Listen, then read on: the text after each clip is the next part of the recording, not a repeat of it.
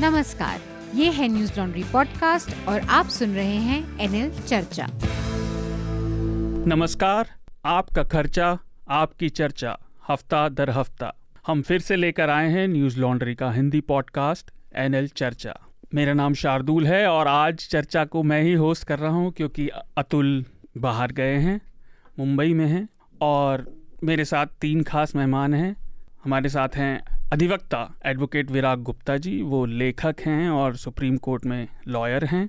उन्होंने कई किताबें भी लिखी हैं constitution of India bare act election on the roads और वो लगातार बड़े सभी अखबारों में कॉलम भी लिखते रहते हैं। आपने उन्हें अक्सर टीवी पर भी देखा होगा। चर्चा में स्वागत है विराग जी।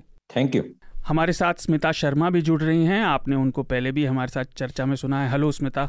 शार्दुल और आपके सभी लिसनर्स को भी हेलो स्मिता जैसा आप जानते हैं इंडिपेंडेंट जर्नलिस्ट हैं फॉरेन पॉलिसी उनका एक्सपर्टीज है और अभी वो हाल में समरकंद भी होकर आई हैं। आपका ट्रिप कैसा रहा स्मिता? बहुत मज़ेदार था थोड़ी सी एक पर्सनल क्राइसिस में फंसी हुई थी घर में हेल्थ इमरजेंसी की वजह से। लेकिन एक मल्टीलैटरल समिट कवर करने का एक रिपोर्टर का एक अलग ही जो है उसका एक्सपीरियंस और अनुभव होता है। तो वो और खास करके जहाँ एक एक मंच पर Putin Xi Jinping Erdogan Narendra Modi सरी के तमाम नेता मौजूद हों तो ज़ाहिर सी बात है फिर वो शिखर वार्ता कवर करना जो अपने आप में बड़ा दिलचस्प हो जाता है। जी, हो सकता है इस हफ़्ते, अभी हम बात करेंगे, हो सकता है अगले हफ़्ते भी तो समरकंद के बारे में स्मिता हमें और बात बता पाएँगी। हमारे साथ तीसरे खास मेहमान हैं अवधेश कुमार। अवधेश न्यूज़ लॉन्ड्री में मेरे साथ संपादक हैं, डेस्क पर रहते हैं, और आज मैंने उन्हें कहा कि और कोई नहीं है तो आज तुम आ जाओ। स्वागत है अवधेश। बहुत बहुत शुक्रिया शार्दुल। इस हफ़्ते की खास खबरें, हम इससे पहले बातचीत शुरू करें। कुछ अनाउंसमेंट्स आप हमें चर्चा के लिए फीडबैक चाहे वो पॉजिटिव हो या नेगेटिव हमारी वेबसाइट पर भेज सकते हैं Newslaundry dot com slash podcast dash letters पर, या फिर हमारा ईमेल एड्रेस है podcast at Newslaundry dot com आप उसके सब्जेक्ट में चर्चा लिखकर अपना फीडबैक भेज सकते हैं। मैं इस हफ़्ते की हेडलाइंस की बात करता हूँ, उसके बाद हम चर्चा शुरू करेंगे। हमारा आज का चर्चा का विषय भी और पहली हेडलाइन सुप्रीम कोर्ट से है। सुप्रीम कोर्ट ने हेट स्पीच पर याचिकाओं की सुनवाई के दौरान सरकार और टीवी चैनलों पर बहुत तीखी टिप्पणी की। जस्टिन के एफ़ जोसफ ने कहा, एन आई कोर्ट, हम नफरत को फैलने नहीं दे सकते। और कोर्ट ने यह भी कहा कि न्यूज़ एंकर टीवी डिबेट्स पर अपने विचार तो व्यक्त करते हैं, लेकिन अगर किसी का, किसी मेहमान का दृष्टिकोण उनसे अलग है, भिन्न है तो उन्हें बात रखने का मौका तक नहीं दिया जाता। राहुल गांधी ने भी थोड़े दिन पहले अपनी एक स्पीच में मीडिया को निशाना बनाया था और सोमवार को सूचना व प्रसारण मंत्री अनुराग ठाकुर ने भी न्यूज़ में निष्पक्षता की बात की। उन्होंने कहा कि टीवी पर शोर शराबे वाली बहसें जो होती हैं, वो लोगों का ध्यान भले ही खींचे, लेकिन उससे लोगों में विश्वसनीयता नहीं पैदा होगी। आज हम इस पर विस्तार से चर्चा करेंगे भी। दूसरी हेडलाइन मौसम को लेकर देश के कई हिस्सों में बारिश का प्रकोप अभी भी जारी है। कल यूपी में बारिश से तेरह लोग मारे गए। अभी तक तेरह की खबर तो आ चुकी है और प्रदेश में फ़िलहाल स्कूल, कॉलेज बंद कर दिए गए हैं। कई और राज्यों में भी बारिश बहुत तेज है। यहाँ दिल्ली में भी भयंकर बारिश हो रही है। अगली हेडलाइन चंडीगढ़ से ये हमारा चर्चा का दूसरा विषय होगा। चंडीगढ़ यूनिवर्सिटी में एमएमएस लीग की एक खबरें आईं और उसके बाद बड़ी संख्या में छात्रों और छात्राओं ने प्रदर्शन किया। यूनिवर्सिटी को अभी 24 सितंबर तक के लिए बंद कर दिया गया है। इस मामले में ये आरोप है कि हॉस्टल में एक छात्रा ने अन्य छात्राओं के वीडियो बनाकर अपने क्लेम्ड कथित बॉयफ्रेंड को भेजे और वार्डन से बातचीत के एक वीडियो के बाहर आने के बाद वो वायरल हो गया। इस बात का खुलासा हुआ। लेकिन पुलिस का कहना है कि जाँच के बाद ये पता चला कि छात्रा ने, लड़की ने अपने ही वीडियो भेजे थे। लेकिन स्टूडेंट्स कह रहे हैं कि पुलिस और यूनिवर्सिटी प्रशासन इस मामले को दबा रहा है। तो हम इस मामले से जुड़ी चीज़ों पर भी चर्चा करेंगे। तीसरी सुर्खी अंतर्राष्ट्रीय है। बुधवार को रूस के राष्ट्रपति व्लादिमीर पुतिन ने सेना में आंशिक रूप से लामबंदी का कंस्क्रिप्शन की बात की, घोषणा भी की। उन्होंने बताया कि वो ऑलरेडी इस ऑर्डर पर साइन कर चुके हैं और उन्होंने डिफेंसिव पोजीशन में न्यूक्लियर आर्सेनल की भी बात की। उन्होंने चेतावनी दी और इस सबसे पूरे विश्व में, लेकिन खासतौर से पश्चिमी यूरोपीय देश, जो खासतौर से नेटो के हिस्सा हैं, वो काफ़ी परेशान हो गए हैं। अगर समय रहा तो हम इस पर भी थोड़ा स्मिता से चर्चा करेंगे। कांग्रेस अध्यक्ष के चुनावों के नामांकन शुरू हो गए, और जितनी खबर मिल रही है, उसके अनुसार सोनिया गांधी ने कहा है कि गांधी परिवार का कोई व्यक्ति इसमें हिस्सा नहीं लेगा, और निष्पक्ष चुनाव का आश्वासन दिया है। उसके बाद से मीडिया में जैसी खबरें चल रही हैं, उसके अनुसार राजस्थान के मुख्यमंत्री अशोक गहलोत और शशि थरूर के बीच ये मुकाबला होता लग रहा है। लेकिन इसकी बहुत सारी राजनीतिक परतें हैं, फिर जिस पर हम लोग संभवतः चुनावों के बाद ही बात करेंगे। एक सुर्खी यूके से, यूके के लेस्टर शहर में हिंदू मुस्लिम तनाव काफ़ी बढ़ गया था। अगस्त में जो भारत पाकिस्तान का मैच हुआ उसके बाद, और ये तनाव कम नहीं हो रहा, कई गुटों ने हल्की फुल्की हिंसा भी की। भारतीय उच्चायोग ने हिंदू मुस्लिम ये जो झगड़ा रहा, जो हिंसा तो पूरी तरह से नहीं हुई, लेकिन वैंडलिज्म काफ़ी हुआ, तोड़फोड़ हुई। उच्चायोग ने भारतीय समुदाय पर हमले और मंदिर और धार्मिक चिन्हों के साथ अभद्रता की निंदा की, और शामिल जो भी लोग थे उनके खिलाफ कार्यवाही की मांग की। लेकिन फिर उनकी आलोचना भी कई धड़ों से हुई कि उन्होंने केवल ये बात हिंदुओं को लेकर कही और भारत के सभी समुदायों को लेकर नहीं। अब तक इस मामले में सैंतालीस लोग गिरफ़्तार हो गए हैं। अवदेश आप कोई हेडलाइन जोड़ना चाहते हैं? हाँ मैं बिल्कुल शार्दुल एक अभी कांग्रेस के पूर्व नेता हैं जो पूर्व मुख्यमंत्री रहे अमरिंदर सिंह। वो हाँ। बीजेपी में शामिल हो गए हैं। उनकी पार्टी का जो है वो पूरी तरह से बीजेपी में विलय हो गया। तो इस पर भी हम चर्चा कर सकते हैं। इस पर हम आगे करेंगे क्योंकि कांग्रेस से जुड़े मुद्दे आगे होंगे बट ये बात तो पहले से सबको अंदेशा था। ठीक हाँ। ठीक है तो आप कुछ कहना चाहती हैं स्मिता इस पर? अमरिंदर सिंह भाजपा में फाइनली चले ही गए। अब मतलब लेस सेट द बेटर ठीक है उनको अभी तक शौक है कि पावर के लिए कुछ ना कुछ करते रहे लेकिन मुझे नहीं लगता कि इससे कोई इम्पैक्ट उनकी अपनी पर्सनल कॉन्स्टिट्यूंसी पर अब पड़ने वाला है। जी तो सुप्रीम कोर्ट ने जो टिप्पणी की उसको कई तरीके से देखा जा सकता है।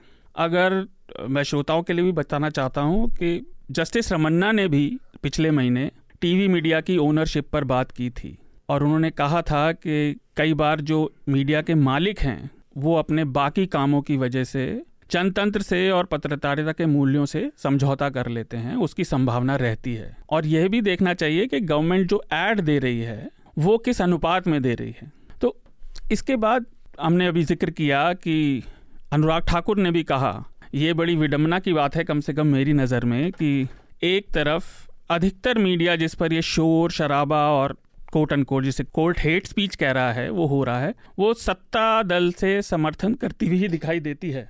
विराग, में सबसे पहले आपकी टिप्पणी लेना चाहूँगा। ये विरोधाभास जो है, सरकार के जो प्रतिनिधि हैं अनुराग ठाकुर जी, उनकी बात का और सत्ता समर्थक मीडिया का, लेकिन इसके अलावा जो जनरल कोर्ट ने भी टिप्पणी की कि इस पर कुछ करना चाहिए और सरकार को इसके प्रतिरोध में खड़ा नहीं होना चाहिए, उस पर आप क्या सोचते हैं? देखिए, शार्दुल जी, इस पूरे मामले के तीन पक्ष हैं। पहला पक्ष है कि जो मीडिया है, लोकतंत्र का चौथा खंबा है, वो अपने आप में एक बहुत बड़ा जुरिस्प्रूडेंस है। उससे समाज, न्यायपालिका सारे लोग प्रभावित होते हैं, ये एक पक्ष है। दूसरा इसका राजनीतिक पक्ष है, जिसमें पक्ष विपक्ष, सरकार विपक्ष, सारी चीज़ें हैं, और तीसरा इसका कानूनी और संवैधानिक पक्ष है। हम्म। लेकिन इन सारी चीज़ों में जाने से पहले इसके हम मर्ज के कारण को समझना ज़रूरी है। और जब मर्ज का कारण सही समझेंगे तो शायद समाधान की तरफ़ सही कदम बढ़े। तो मर्ज को समझने के लिए तीन जो पिरामिड्स हैं, उन्हें देखना पड़ेगा कि ये जो हेट स्पीच का है, जो कल के अगर जज साहब के जो उन्होंने जो उन्होंने ओरल कमेंट्स दिए हैं, उसका अगर लब्बो लबाब ये है कि जो टीवी चैनल्स हैं वो नफरत के कारोबारी हैं। तो ये नफरत का कारोबार सिर्फ़ एंकर बेस्ड नहीं है। जो स्क्रीन में देख रहा है, उसके पीछे भी जैसे कि कोई अश्लीलता फैलाने वाली कोई बड़ी हीरोइन हो, और हम उसको ही मान लें कि यही अश्लील है, वो गलत है। क्योंकि अश्लीलता के कारोबार के पीछे एक पूरा फाइनेंसर है प्रोड्यूसर है डायरेक्टर है इंटरनेशनल मंडी है। इसी तरीके से हेट स्पीच का, नफरत का जो कारोबार है तो उस कारोबार का जो पहला जो एक उसका है, उसमें तीनों शामिल हैं। उसमें शामिल हैं राजनेताओं की, उसमें दोनों पक्ष और विपक्ष की आईटी सेनाएँ। दूसरा है सोशल मीडिया और तीसरा है टेलीविज़न डिबेट्स। तो उसमें बहुत तरीके से, सलीके से चीज़ों के बारे में रिसर्च की जाती है। फेक न्यूज़ की फैक्ट्रीज होती हैं जो आईटी सेल में बनती हैं, उन्हें सर्कुलेट किया जाता है। और बोगस अकाउंट्स के सोशल मीडिया के बोगस अकाउंट्स के माध्यम से उनको ट्रेंड कराया जाता है। और फिर उन्हीं विषयों को आर्टिफिशियली अगले दिन चर्चा में लाया जाता है। तो ये एक एक उसका है। और दूसरा जो उसका है, उसमें तीन बातें शामिल हैं कि पहला, जो टेलीविज़न डिबेट में जो बहस होगी, उसमें गैर ज़रूरी बातों पे होगी, जिससे कि जो गवर्नेंस के मुद्दे हैं सरकारों की जवाबदेही के मुद्दे हैं वो ढक जाएँ। दूसरा सनसनीखेज बातें होंगी जिससे कि टीआरपी बढ़े उससे उनका मुनाफा बढ़े। और तीसरा उन्माद और सांप्रदायिक ध्रुवीकरण की बातें होंगी जिससे कि चुनावी लाभ मिले। जी। ये एक दूसरा एक ट्रैक है। और कानून के बारे में बात करते हैं तो मैं हेट स्पीच को पेड न्यूज़ मानता हूँ क्योंकि हम्म। अचानक नहीं हो रहा है आकस्मिक नहीं है। इसके पीछे एक तंत्र है और वो तंत्र इनडायरेक्टली वो चाहे विज्ञापन दे करके, चाहे वो दूसरे तरीके सहूलियत दे करके, और पेड न्यूज़ के माध्यम से इसको करते हैं तो पेड न्यूज़ हेट न्यूज़ के बारे में भारत में पहले नंबर पर ऑलरेडी बहुत सारे प्रत्यक्ष और अप्रत्यक्ष कानून हैं। हर चीज़ का सीधा कानून नहीं हो सकता है। और अगर सरकार चाहे तो उस पर कार्रवाई कर सकती है। उसके बावजूद भी अगर हम देखें परंपरागत तौर पर पिछले दो दशकों में तो telecom regulatory authority of India, TRAI ने पेड न्यूज़ के बारे में, मीडिया के बारे में बहुत सारी अपनी उन्होंने रिपोर्टें दी जिस पर कोई कार्रवाई नहीं हुई। दूसरा, चुनाव आयोग पेड न्यूज़ को रोकने के लिए, इलेक्शन पीरियड में हेट स्पीच को रोकने के लिए सख्त कानून बनाने की बात की, उस पर भी कानून नहीं बना। विधि आयोग ने भी 2017 में अपनी रिपोर्ट दी, उस पर भी कानून नहीं बना। और अगर कानून बन भी जाएगा तो उसका किस तरीके से इस्तेमाल होगा, ये नहीं पता है। और जब हम सांप्रदायिक ध्रुवीकरण की बात करते हैं, उन्माद की बात करते हैं तो मैं इसमें किसी एक पक्ष के सत्ता पक्ष से जुड़े मीडिया की बात नहीं करता हूँ।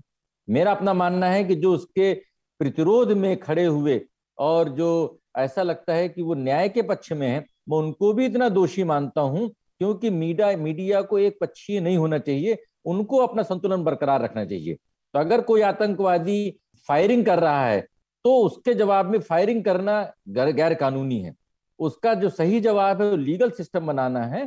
तो मेरे अपने अनुसार इन सारी चीज़ों से जो प्रभाव पड़ा है, उस प्रभाव की वजह से जो एक टुच्छेपन की, जो एक हल्की किस्म की, सनसनीखेज किस्म की मीडिया जो हुई है, लोकतंत्र में क्या प्रभाव पड़ा है, उसको सब समझ रहे हैं।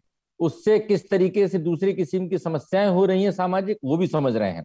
लेकिन इसकी वजह से हम एक मूढ़ और एक रोबोटिक समाज की तरफ़ बढ़ रहे हैं जहाँ पर चिंतन की स्वस्थ विचारों की आदान प्रदान की परंपरा खत्म हो रही है ये बड़ी खतरनाक है। जी। अब फाइनली मैं आता हूँ जहाँ पर सुप्रीम कोर्ट ने बोला कि अगर सरकार कुछ नहीं करेगी तो हम विशाखा गाइडलाइंस की तर्ज पर गाइडलाइन बनाने के लिए विवश हो सकते हैं। मैं समझता हूँ इसका कोई मतलब नहीं है। क्योंकि ऐसी गाइडलाइनों की कोई कानूनी वैधता नहीं होती है, यद्यपि इनकी बहस से एक दबाव, नैतिक दबाव पड़ता है। और दूसरा ये है कि सुप्रीम कोर्ट के जज पिछले कई सालों से हेट स्पीच के बारे में उन्होंने कई ओरल स्टेटमेंट कई सारे उन्होंने उन्होंने अपनी आपत्तियाँ कमेंट्स किए। मेरा मानना है कि एक हज़ार वर्बल वर्ड्स की बजाय अगर दो लाइन का सख्त, लिखित आदेश पारित हो तो वो कानूनन उसकी, ज़्यादा उसकी ताकत रहेगी और सरकारों को उससे ज़्यादा सचेत होना पड़ेगा। जी, जैसा आप कह रहे हैं, देखिए, मुझे इसमें लगता है कि जैसा आपने विधि आयोग की बात की 2017 की, उन्होंने दो धाराएँ इंट्रोड्यूस करने की पेशकश की थी, सुझाव दिया था। लेकिन इससे अलग एक चीज़ जो बहुत कम बात होती है, और हम न्यूज़ लॉन्ड्री पर ख़ास तौर से उसकी बात करते हैं, मीडिया ओनरशिप की। मीडिया ओनरशिप जब तक इन्फ्लुएंस रहेगी, और उसे पूरी तरह से तो कभी ये नहीं कहा जा सकता कि उस पर किसी चीज़ का प्रभाव नहीं पड़ेगा। लेकिन जब उसमें और कहीं ज़्यादा फ़ायदे, बिज़नेस के फ़ायदे या सामाजिक फ़ायदे, चुनावी फ़ायदे जब ये आ जाते हैं तो फिर मीडिया के जो एथिक्स हैं, वो पीछे हट जाते हैं। आपके सामने मिलने वाले फ़ायदे इतने बड़े हैं कि वो उन पर पूरी तरह से उन्हें ढक देते हैं। स्मिता, मैं आपसे जानना चाहता हूँ, आपने जो ये संगठित मीडिया है so called mainstream media इसको भी देखा है और अब आप उसको बाहर से भी देख रही हैं काफ़ी समय से और पत्रकारिता तो कर ही रही हैं। इस डाइकॉटमी का आपकी नज़र में असल में इलाज क्या निकल सकता है? क्योंकि मीडिया का ओनरशिप तो रहेगा ही। और मैं न्यूज़ लॉन्ड्री की बात भी करूँगा जैसे हम सब्सक्राइबर सपोर्टेड हैं। लेकिन उसके अलावा सस्टेनेबल मीडिया खासतौर से छोटे शहरों में जहाँ रिपोर्टर्स को उतनी सपोर्ट नहीं होती इस, इसका इलाज क्या है? शार्दुल देखिए मुझे जो है ना आप जैसा आपने कहा अगले साल अप्रैल में 20 साल हो जाएँगे पत्रकारिता में। जिसमें से कम से कम 15-16 साल मैंने मुख्य धारा की स्टेशनों में as a foreign policy editor anchor के तौर पर काम किया है। जी. और जिसमें हिंदी चैनल भी शामिल है अंग्रेज़ी चैनल भी शामिल है। तो न्यूज़ चैनल्स के हमने अच्छे दौर को भी देखा है और इसके शार्प डिक्लाइन को भी देखा है खास करके और इसमें मुझे कहने में कोई दो राय नहीं है कि ये डिक्लाइन यहाँ जो देश की राजनीति में परिवर्तन हुआ है उससे बहुत हद तक जुड़ा रहा है। टीवी में एक दौर निश्चित रूप से ऐसा था जब हम सांड और भैंस की खबरों पर की बात करते थे। लेकिन उस दौर में कम से कम किसी को आग नहीं लगाई जाती थी जहर नहीं फैलाया जाता था। वो दौर वैसा था जब आप एकता कपूर की सीरियल्स के साथ आप दोपहर के स्लॉट में आप कंपीट करते थे। आप सास बहू की अदालतें अपनी स्टूडियो में लगाते थे। लेकिन जो ये नफरती बीच बोने का एक पूरा का पूरा दौर है जो पूरी तरह से नज़र आया है पिछले खास कुछ सालों में जैसे जैसे देश की राजनीति बदली है, यहाँ ध्रुवीकरण बहुत तेज हुआ है। यही ध्रुवीकरण आज सिर्फ़ ऑन एयर ही नहीं, हमारे न्यूज़ कंटेंट में ही नहीं, खुद न्यूज़ रूम के अंदर नज़र आता है।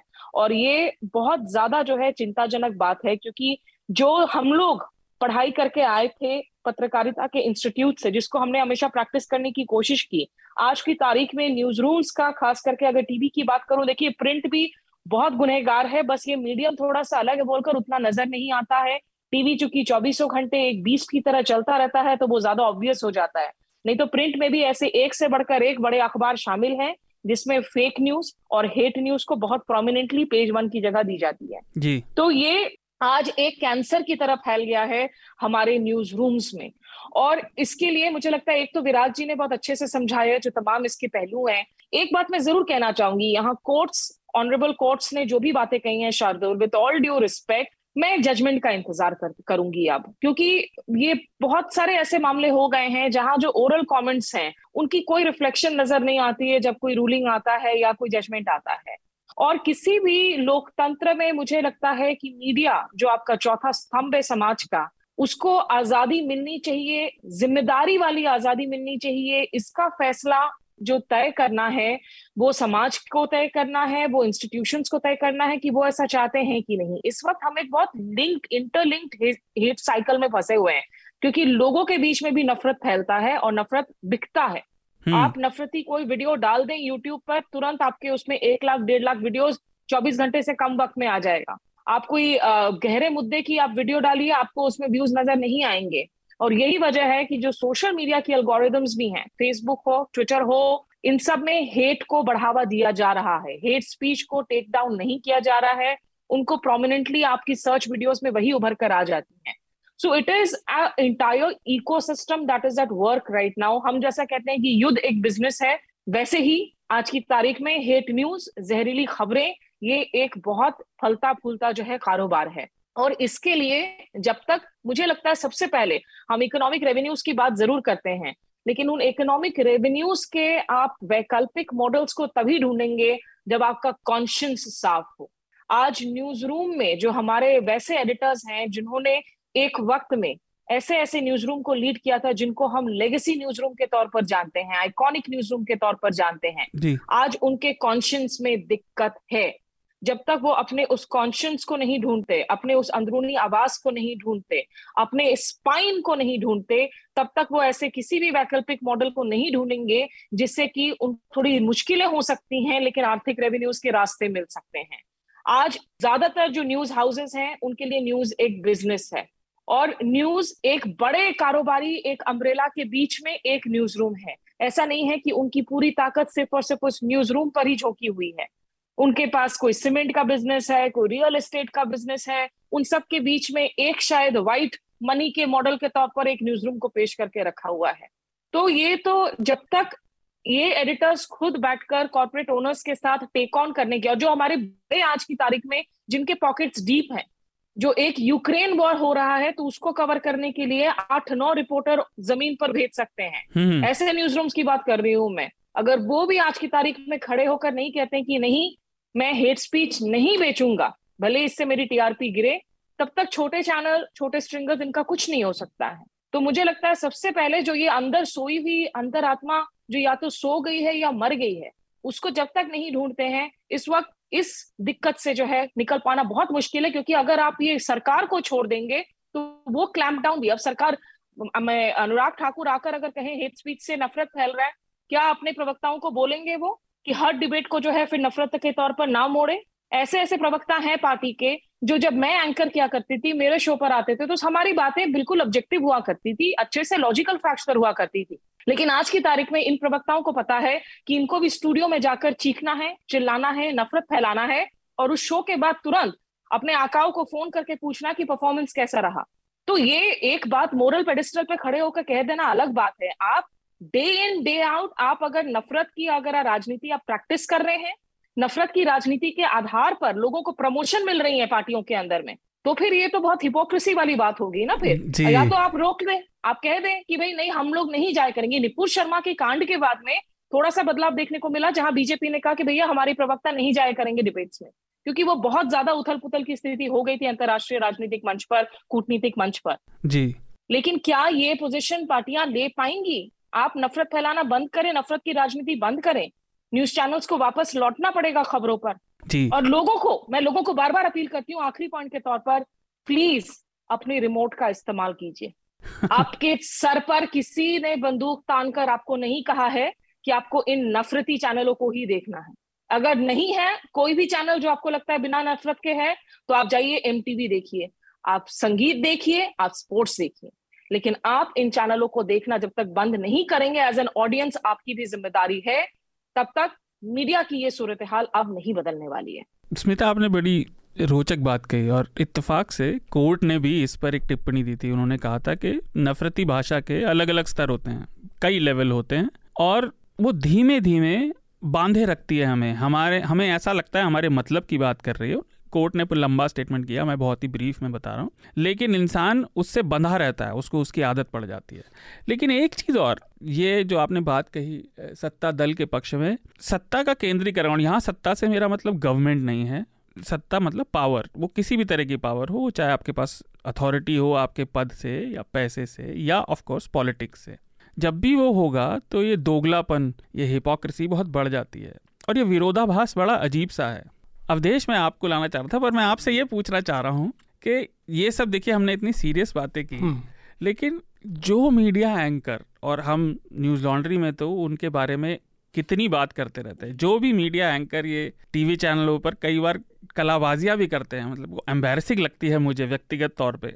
उनके बेटे स्कूल जाते होंगे या बेटियाँ स्कूल जाती होंगी तो उनके दोस्त क्या कहते होंगे यार तेरे पापा क्या कर रहे थे? तो ये विरोधाभास उन मीडिया कर्मियों के लिए कैसा रहा होगा? कि केंद्रीय मंत्री अनुराग ठाकुर और हमें याद रखना चाहिए दो साल पहले उन्होंने भी स्पीच में एक अपनी दिल्ली चुनाव के दौरान कहा था गोली मारो सालों को पूरा स्टेटमेंट दिया था। लेकिन वो ये कह रहे हैं कि इससे विश्वसनीयता नहीं बढ़ेगी भले ही आपकी टीआरपी बढ़ जाए। तो अगर सरकार को ये बात मालूम है तो फिर ये विरोधाभास कैसे और उन मीडिया एंकरों के बारे में आप क्या कहेंगे? जी शार्दुल ये बड़ी वैसी बात है कि मतलब पहली बार मतलब सरकार का कोई आदमी ये कह रहा है कि मेन स्ट्रीम मीडिया के जो चैनल हैं उनसे खुद जो है मतलब चैनलों से ही खतरा है मीडिया को बेसिकली हम्म। उन्होंने ये कहा। तो ये बात वो एक्सेप्ट कर रहे हैं जबकि आप देखिए कि मतलब बीजेपी के प्रवक्ता जब वहाँ जाते हैं तो वो क्या करते हैं? वहाँ जाकर। खैर दूसरी बात यह है कि आज भी हमारे देश में मैक्सिमम ज़्यादा से ज़्यादा मैं मानता हूँ सेवेंटी फाइव परसेंट से ज़्यादा लोग वो टीवी देखने के बाद समाचार अखबार पढ़ने के बाद ये तय करते हैं कि देश दुनिया में हो क्या रहा है। हम्म। ये कहना बहुत आसान होता है कि मतलब आप सोच समझ कर टीवी देखिए सोच समझ कर चैनल। उन लोगों को नहीं पता अभी आप जाइए गाँवों के एरिया में निकलिए आपको पता चलेगा कि वो जो उनको दिख रहा है उसी के बाद वो तय करते हैं कि असल में देश दुनिया में हो क्या रहा है। अगर वो नफरत दिखा रहे हैं तो नफरत को ही सही मान लेते हैं। हम दिल्ली में बैठे हैं हम दिल्ली में बैठ कर सोच रहे हैं कि मतलब ये नहीं देखना चाहिए या इस चैनल कैसे कर हम थोड़ा पढ़ते हैं चीज़ों को समझते हैं मैं इंटरव्यू कर रही हूँ। मुझे लगता है कि ये जो दर्शक दिल्ली के शहरों में बैठकर बड़े बड़े मकानों में बैठकर चूज़ कर रहे हैं देखने के लिए। जी गाँव का इंसान क्या चैनल देख रहा है उससे टीआरपी नहीं ड्राइव होती है। जी। टीआरपी बॉक्सेस पढ़े लिखे अच्छे स्तर वाले घरों में लगाई जाती हैं। जहाँ पे कंज्यूमरिज्म हो जहाँ खरीदने की सामान खरीदने की कैपेसिटी हो और वैसे पढ़े लिखे मकानों में चूज़ किया जा रहा है कि आप नफरत देखेंगे, नफरत को आप इंजॉय करेंगे। तो ये बड़े शहरों में जो जो साइकिल चल रहा है दैट इज़ वे मोर वरिसम आज की तारीख में, ना कि गाँव में लोग क्या देख रहे हैं उससे ज़्यादा। ये ये पूरा मुद्दा, ये पूरा मुद्दा मिला जुला है। टीवी की रीच बहुत ज़्यादा है। हमने इस पर पहले भी बात की है। टीवी के चार करोड़ से ऊपर दर्शक है। अवधेश, मैं आपसे एक बात और पूछना चाह रहा था। जो छोटे शहर के रिपोर्टर हैं इस टीवी मीडिया से क्या हुआ है और इसको लगातार देखा जा सकता है पिछले आठ, दस सालों में कि मीडिया का केंद्रीकरण हो गया है, स्टूडियो एंकर्स और ये तथाकथित बहसों पर। मैं इसे बहस नहीं मानता क्योंकि ये बहस नहीं है, ये बस शोर शराबा है। बट मेरी बात से अलग, जो रिपोर्टर है वो दिल्ली जैसे शहर में या चेन्नई, मुंबई, कोलकाता, फिर भी थोड़े बड़े शहर में, राज्यों की राजधानियों के बाहर, भारत की अधिकतर जनसंख्या है, और वहाँ के रिपोर्टरों को हम लगातार देखते हैं। उदाहरण के लिए सैंड माफिया। वो शिकार होते हैं उनके पास सपोर्ट नहीं है। इन छोटे रिपोर्टरों की दुविधा और बड़े मीडिया संस्थानों का के द्वारा उनकी उपेक्षा इसको लेकर आप क्या कहते हैं? आपने देखी है स्मॉल टाउन रिपोर्टिंग देखिए क्या है तो कि रिपोर्टर जो है जो मतलब गाँव के लेवल पे या जो मतलब एक जहाँ पे रूरल एरियाज़ में वो रिपोर्टिंग कर रहा है हम्म। वहाँ वो अपनी मर्ज़ी से कुछ कर ही नहीं सकता। एक तो आप ये दिमाग से निकाल दीजिए। हम्म। ठीक है संपादक को कहना होता है वहाँ जो लीड कर रहा होता है टीम उसको बताना होता है कि भाई आप ये है ये आपकी ये बीट है आपको ऐसे खबर करनी है वैसे खबर करनी है। अगर वो अपनी मर्ज़ी से कुछ लाता है तो मतलब मुझे नहीं लगता बहुत सारी चीज़ें वो इंडस्ट्री में आती हैं। उसके पास डिस्क्रेशन नहीं है हाँ। नहीं है। वो बंधा हुआ है। हमारी बहुत सारे जो रिपोर्टर हैं पत्रकार हैं उनसे बात होती है तो अक्सर ये चीज़ें सामने आती हैं। वो बंधा हुआ है कहीं ना कहीं वो पूरी तरह से। मतलब जो अपनी रिपोर्टिंग करना चाहता है जो कहना चाहता है वो सब चीज़ें बाहर नहीं आती हैं। वो बात अलग है कि कोई वीडियो किसी ने बनाया और सोशल मीडिया पर डाल दिया वो वायरल हो गया। तो ये एक चीज़ अलग है लेकिन वो बहुत ज़्यादा बंधा हुआ है। उसके हाथ बंधे हुए हैं जो करना चाहता है वो नहीं हो पाता है। हाँ तो यानी रिपोर्टर के हाथ में तो है नहीं। हाँ। अच्छा आपने जो बात कही उससे जुड़ी एक बात और इस मुद्दे से भी। विराग मैं आपसे पूछना चाहूँगा पहले।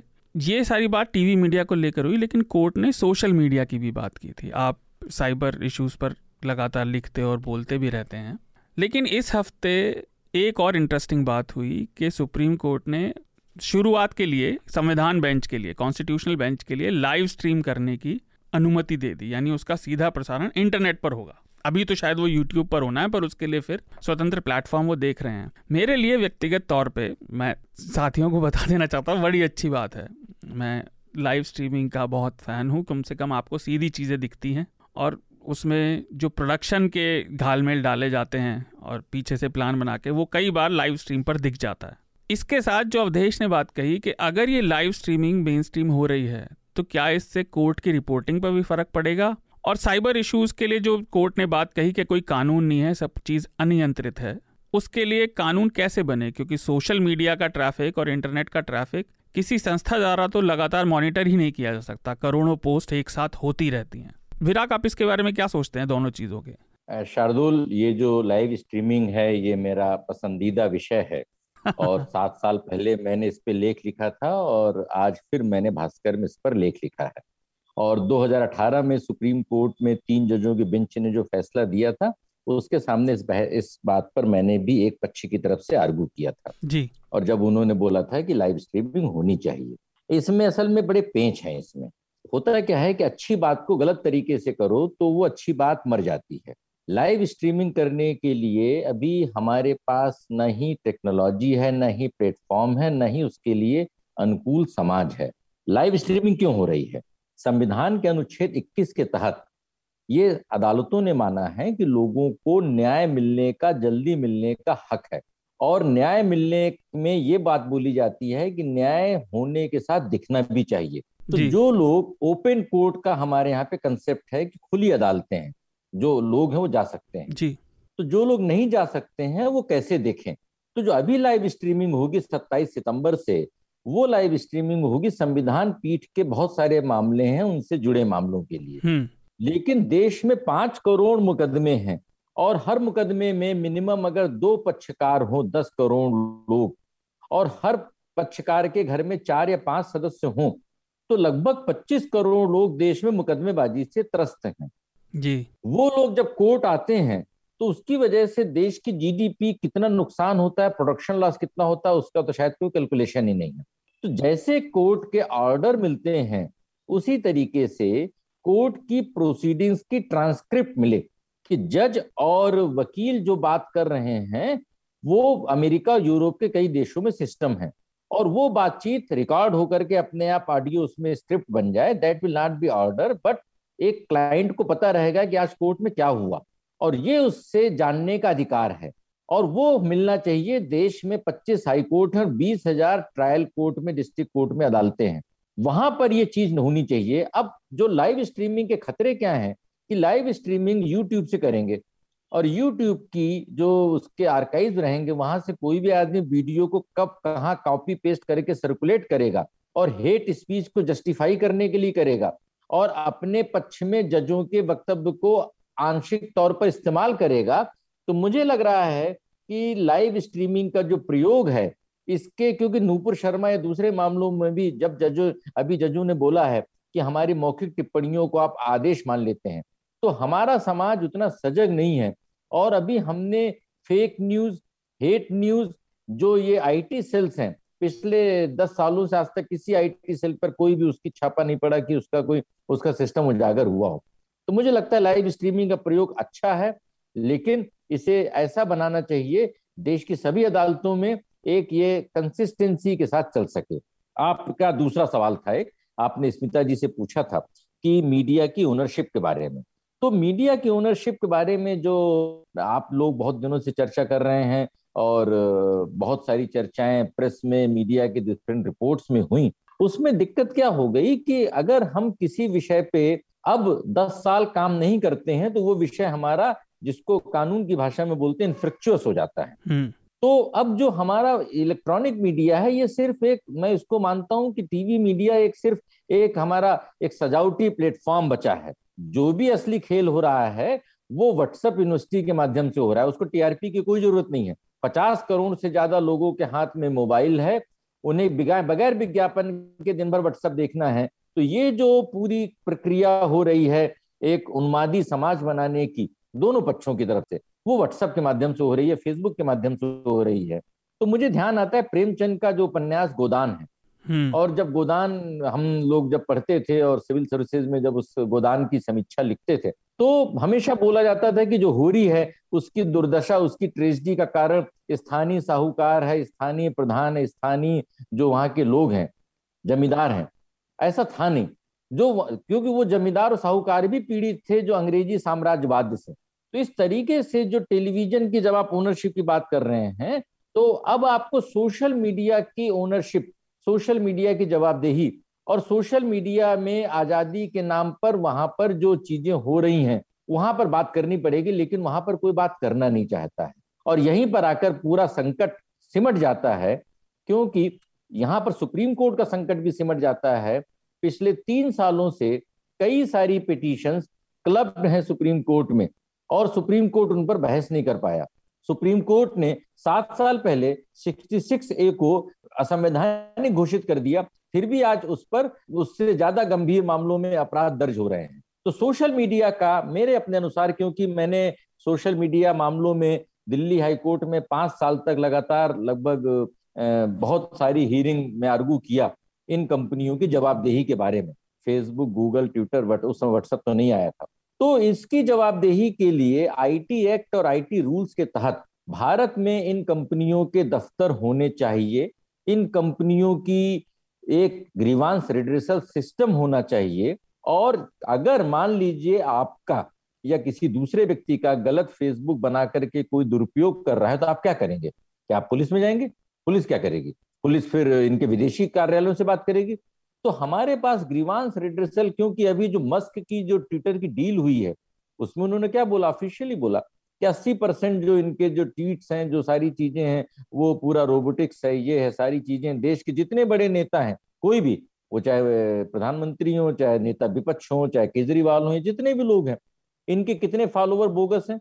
इसका आकलन कभी नहीं होता है। तो ये जो पूरा फर्जी वाला सोशल मीडिया के माध्यम से है, और लोगों के स्मार्टफ़ोन में सोशल मीडिया बिल्कुल एक, उनको, सोशल मीडिया ने लोगों को अपनी गिरफ्त में कर लिया है। तो सोशल मीडिया के माध्यम से अर्थव्यवस्था, समाज, राजनीतिक सिस्टम और जो न्यायिक सिस्टम है, इस पर जो पूरा एक किस्म का कैप्चर हुआ है और उसको आज़ादी दी जा रही है कि हम संविधान के अनुच्छेद उन्नीस के तहत उसको टच नहीं कर सकते हैं। और लोग बोलते हैं कि लोकतंत्र का ये सबसे बड़ा सजगता का माध्यम है। मैं मानता हूँ कि नहीं, क्योंकि आज जो लोग हैं बहुत बड़े बड़े जिनको लगता है कि मेरे दस लाख, बीस लाख, पच्चीस लाख फॉलोअर है और अगर सरकार अगर चाह ले तो उनका अकाउंट ही सस्पेंड हो जाएगा। विराग, मैं एक मिनट आपको रोकना चाहूँगा। देखिए, असल में ये सारी बात तो है, पर जो मैंने पूछा था और मैं स्मिता के पास जाना चाहूँगा एक मिनट। जो इशू असल में क्या है मीडिया ओनरशिप और सोशल मीडिया पर बॉट्स और सोशल मीडिया की ओनरशिप एक अलग मसला है। वो इससे जुड़ा हुआ ज़रूर है, लेकिन हम आज बात करना चाह रहे थे कि टीवी मीडिया और सोशल मीडिया को लेकर जो कोर्ट चाह रहा है कि हेट स्पीच सेंट्रिक। स्मिता, मैं आपसे जानना चाह रहा हूँ कि टीवी मीडिया की ओनरशिप पर हमने अभी बात की, विराग ने बताया कि सोशल मीडिया में अकाउंटेबिलिटी की बड़ी दिक्कत है। लेकिन एक दूसरा एस्पेक्ट है जिस पर कम बात होती है और मैं उसे सामने लाना चाह रहा था। जब भी लाइव स्ट्रीमिंग है या कोई भी प्रोग्राम है तो उसमें जानकारी के अलावा जो लोग उसमें दिखाई दे रहे हैं, चाहे वो जजेस हो, और ये मैं इंसानी फितरत की बात कर रहा हूँ, किसी व्यक्ति विशेष की नहीं। अगर हम कैमरा पर होते हैं कोई भी तो उसका एक परफॉर्मेटिव एस्पेक्ट होता है। लोग कॉन्शियस होते हैं कैमरा पर रहने के, कि उनको कैसे समझा जाएगा, उनको कैसे देखा जाएगा, वो कैसे दिख रहे हैं। और क्या उससे कोर्ट की प्रोसीडिंग्स पे फ़र्क पड़ेगा? दूसरा, इससे जुड़ी हुई बात, पत्रकारिता में अगर ये लाइव स्ट्रीमिंग और अगर हम कोर्ट की लाइव स्ट्रीमिंग कर रहे हैं तो क्या ये डेमोक्रेटाइजेशन नहीं है? क्योंकि टीवी मीडिया असल में एक हब जैसा है, जहाँ पर रिपोर्टर आकर काम करते हैं और उस काम के लिए तनख्वाह पाते हैं, अपनी आजीविका चलाते हैं। लेकिन जैसा कि यूट्यूब पर और इंडिपेंडेंट जर्नलिस्ट अब बहुत सारे हो रहे हैं तो ये डेमोक्रेटाइजेशन ऑफ़ मीडिया जो है, लेकिन उसके साथ साथ जैसा विराग ने कहा, बहुत सारे बॉट्स आते हैं, बहुत सारी फेक न्यूज़ भी आती है। तो मैं आपसे ये पूछना चाह रहा था कि इस परफॉर्मेटिव एस्पेक्ट को लेकर आपका क्या कहना है? और दूसरा ये कि क्या इससे न्यायालय पर फ़र्क पड़ेगा? और जर्नलिज्म इससे कैसे अफेक्ट हो रहा है? देखिए जर्नलिज्म में तो लगातार लाइव स्ट्रीमिंग चली रही है। आप चौबीसों घंटे लाइव होते हैं न्यूज़ चैनल में, जो स्वाधीन पत्रकार हैं, वो यूट्यूब पर लाइव स्ट्रीमिंग कर रहे हैं। टेक्नोलॉजी हमेशा से ही, तकनीक की जब हम बात करते हैं तो हम उसे डबल एज सोट की तौर पर मानते हैं। हाँ तकनीक की वजह से एक जो कहते हैं, लोकतांत्रिक डेमोक्रेटाइजेशन जो हुआ है ऑफ़ द मीडियम स्पेस उसमें ये बड़ी बात है कि आज की तारीख में आप किसी भी चीज़ को, जो हम कहते हैं ब्रशिंग अंडर द कार्पेट आप छुपा नहीं सकते वो किसी ना किसी तरीके से ज़रूर निकल कर आ जाता है। जी। आप आज ईरान में देखिए आज हिजाब के प्रोटेस्ट को लेकर ईरान जैसे मुल्क में जहाँ इतना क्रैकडाउन है जहाँ मीडिया की कोई मौजूदगी नहीं है वहाँ सोशल मीडिया की वजह से उस प्रोटेस्ट को वापस से इतनी ज़्यादा जो है समर्थन भी मिल रही है और वो दुनिया भर के लोग जो है उसे देख भी पा रहे हैं।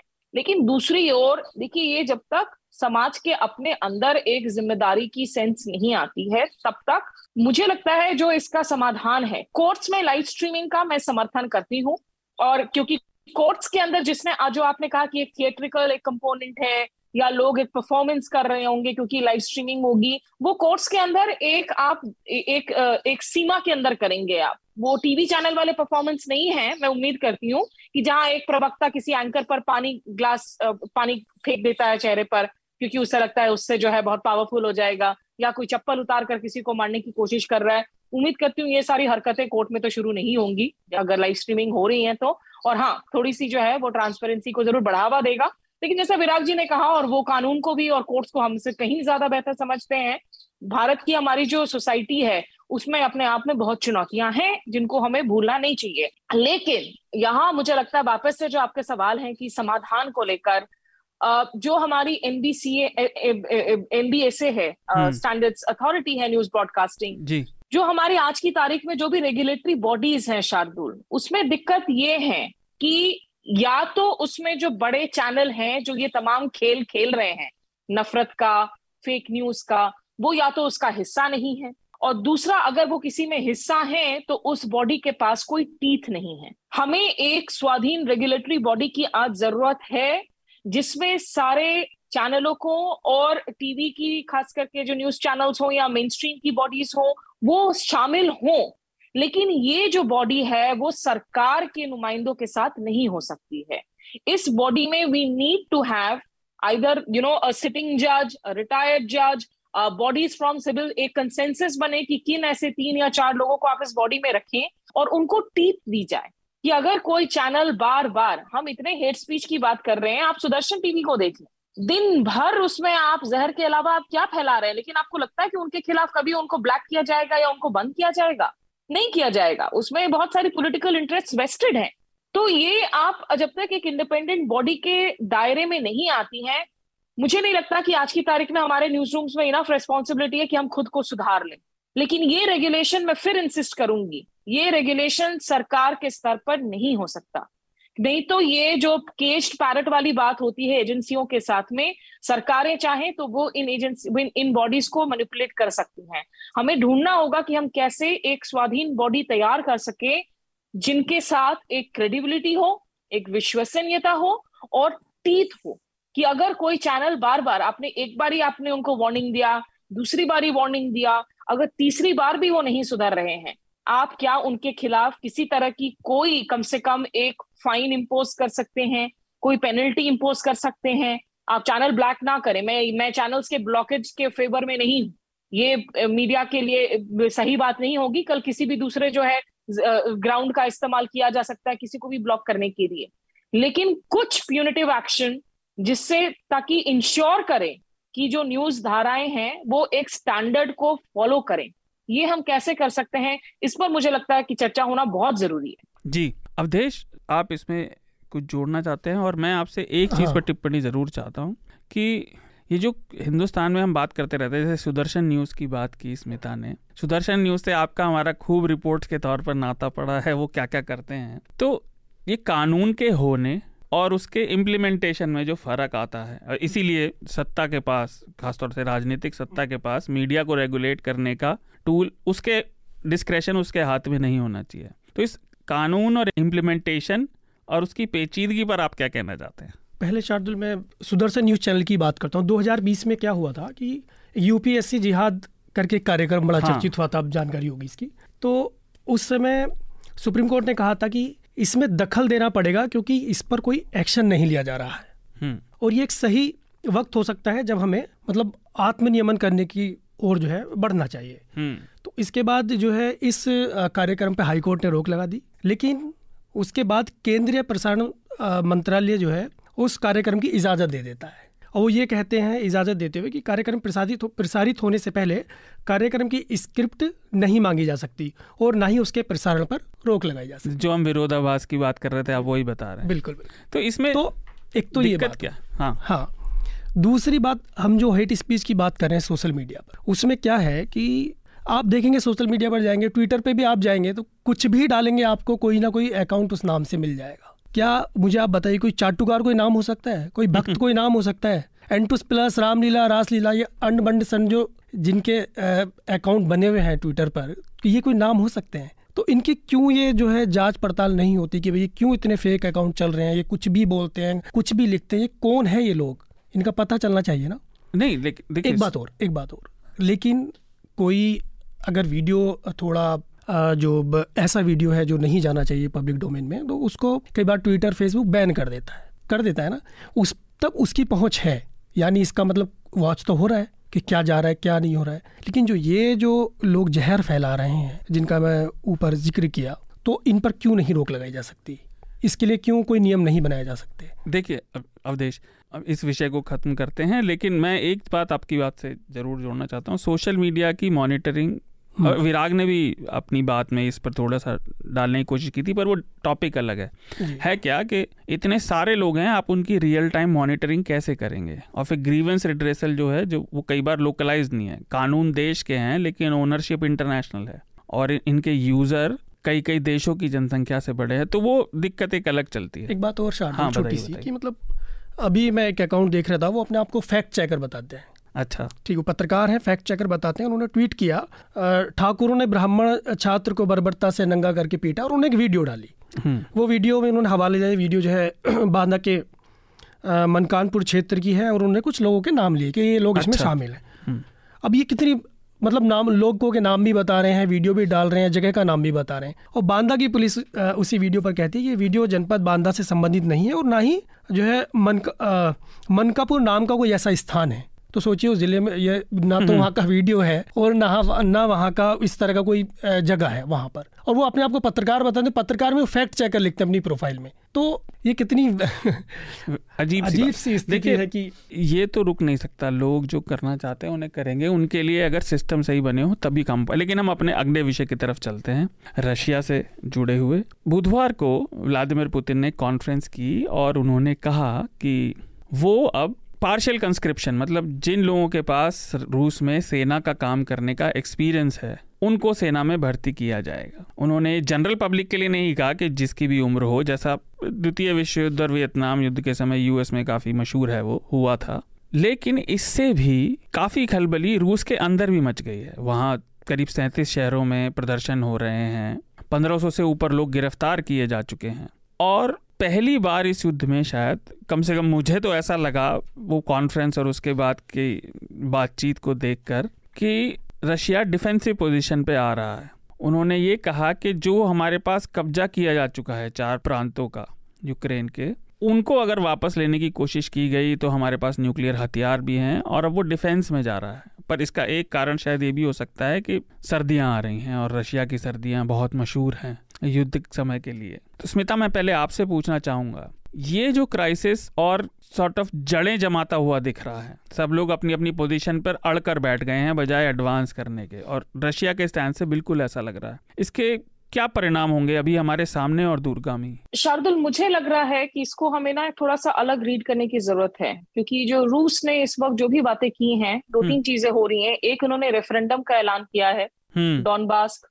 लुहानस्क इन एरियाज़ में हम्म। जो एरियाज़ को लेकर दिक्कतें हैं जिनको वापस से कोशिश की जाएगी जिनमें जो जहाँ रशियंस बहुत ज़्यादा तादाद में है या जिनको कहते हैं रूसीफाइड यूक्रेनियंस हाँ, वो हाँ. ज़्यादा तादाद में है इसके पीछे दो वजह मुझे नज़र आती हैं एक कि इस वक्त देखिए पिछले कुछ दिनों में यूक्रेन ने काफ़ी टेरिटरी को वापस से लिया है हाँ. रूस की सेनाओं को परास्त करके तो ये जो काउंटर ऑफेंसिव है और शांघाई कोऑपरेशन ऑर्गेनाइजेशन का आपने ज़िक्र किया जहाँ पुतिन शी जिनपिंग से भी मिले नरेंद्र मोदी से मिले तुर्की के राष्ट्रपति अडवान वहाँ पे मौजूद थे जो तमाम बातें निकल कर आई। इस वक्त सारे देशों में एक डिस्कम्फर्ट तो ज़रूर है युद्ध को लेकर और इसका सीधा असर यहाँ तमाम जो है अर्थव्यवस्थाओं पर और अर्थनीतियों पर भी पड़ रहा है। तो कहीं ना कहीं ये एक सिग्नलिंग है और अगर आप पिछले 24 से 48 घंटे के उनके बयानों को देखें वो बार बार अब परमाणु जो विकल्प है हम्म। उसको इस्तेमाल करने की भी बात कर रहे हैं।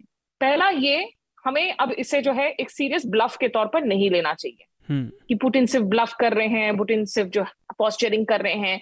अगर वो इस तरह का एक माहौल बना रहे हैं वो इसलिए बना रहे हैं कि कल की तारीख में अगर रेफरेंडम में अब किस तरीके से किया जाता है पारदर्शी होता है नहीं होता है इसको लेकर तमाम सवाल या निशान लगे हुए हैं। लेकिन अगर वो नतीजे यही आते हैं कि ये लोग रूस का हिस्सा बनना चाहते हैं या यूक्रेन से अलग होना चाहते हैं तो कल को इसको वो वापस से इस्तेमाल करेंगे कि देखो आपने जो है हमारी ज़मीन पर हमला किया है इसलिए हमको रिटेलिएशन का अधिकार है।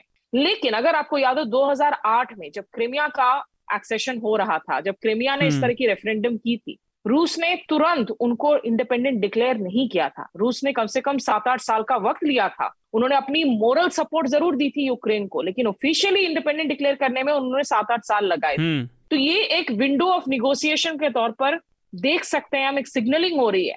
कि इस वक्त अगर तो पश्चिमी देशों की तरफ़ से निगोसिएशंस को थोड़ी पुश मिल सके कम से कम कुछ गिव फॉर अ टेक हम निगोसिएशन थियोरी में बोलते हैं कि आप कम से कम कुछ दें तो हम भी जो है हम्म। कुछ आपको देने को मजबूर हों ये एक सीरियस विंडो है जिसमें इस वक्त निगोसिएशंस को ज़ोर देने की ज़रूरत है और ये अगले कुछ दिनों में जो है इस वक्त अगर आप देखें उनके लगभग एक लाख बीस हज़ार सैनिक जो ऑफिशियल एस्टिमेट्स हैं रूसी सैनिक हैं यूक्रेन में तीन लाख उनके जो रिजर्विस्ट सेना है उनको उन्होंने कहा है और जिसकी वजह से पूरी तरह से होड़ मच गई वहाँ के एयरपोर्ट्स में वहाँ के जो रास्ते हैं बाहर जाने के लिए जिन लोगों के पास शेंगन वीज़ा है वो जाने की बाहर कोशिश कर रहे थे रूस छोड़कर उनके एयरप्लेन्स के जो उनकी स्टेट एयरक्राफ्ट है उनको हालाँकि सफ़ाई देनी पड़ी कि हमने ऐसे किसी भी जो है यात्री पर उनके एज के हिसाब से रोक नहीं लगाई है क्योंकि ये खबर आई कि खास करके जो लोग 18 से पैंसठ साल के बीच में है बेसिकली जो लड़ने के हम्म, उम्र वाले लोग हम्म। हैं वो रूस से बाहर नहीं निकल जा सकते। उन रिजर्विस्ट फोर्स को इस्तेमाल किया जाएगा ज़मीन पर।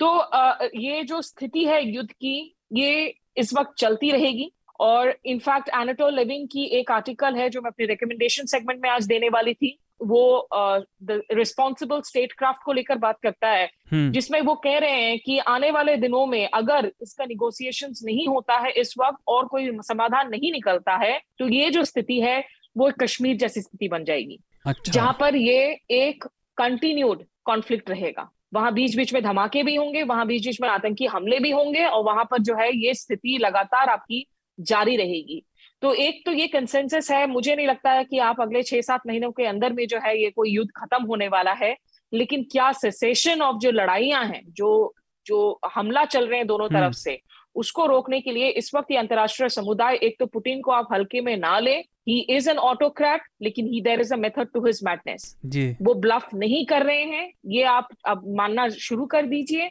वो इस वक्त अपनी सत्ता पर काबिज रहने के लिए वो किसी भी हद तक जा सकते हैं। और ये जो रेफरेंडम करवा रहे हैं इसको एक विंडो ऑफ़ निगोसिएशन के तौर पर इस्तेमाल करना इस वक्त बहुत ज़रूरी। है जी जी। और मैं श्रोताओं को बताना चाहूँगा कि क्रीमिया में तो कुछ कुछ साल पहले ये रेफरेंडम हुआ भी था और करीब 90 परसेंट से ऊपर लोगों ने रशिया में रहने की बात की थी। ये इशू वहाँ काफ़ी लंबे समय से चल भी रहा है। और इसके साथ एक जुड़ी हुई दिक्कत ये भी है कि मशहूर चरनोबिल एक्सीडेंट प्लांट जो है, वो भी इस समय रशिया के कब्जे में ही है, यूक्रेन का हिस्सा था वो। विराग, मैं आपसे एक, इससे जुड़ी एक इंटरेस्टिंग जो आस्पेक्ट है, उस पर कुछ विचार जानना चाहूँगा। आज की लड़ाई में साइबर वॉरफेयर भी एक बड़ा आ, मुद्दा है और एक बड़ा फ्रंट है लड़ाई का। और लगातार सारे देश इस पे अपनी एक्सपर्टीज़ बढ़ाने की काम कर रहे हैं। इससे जुड़ी दिक्कत ये आती है कि क्या सारी चीज़ डोमेस्टिकेट होंगी और इंटरनेट इंटरनेशनल है।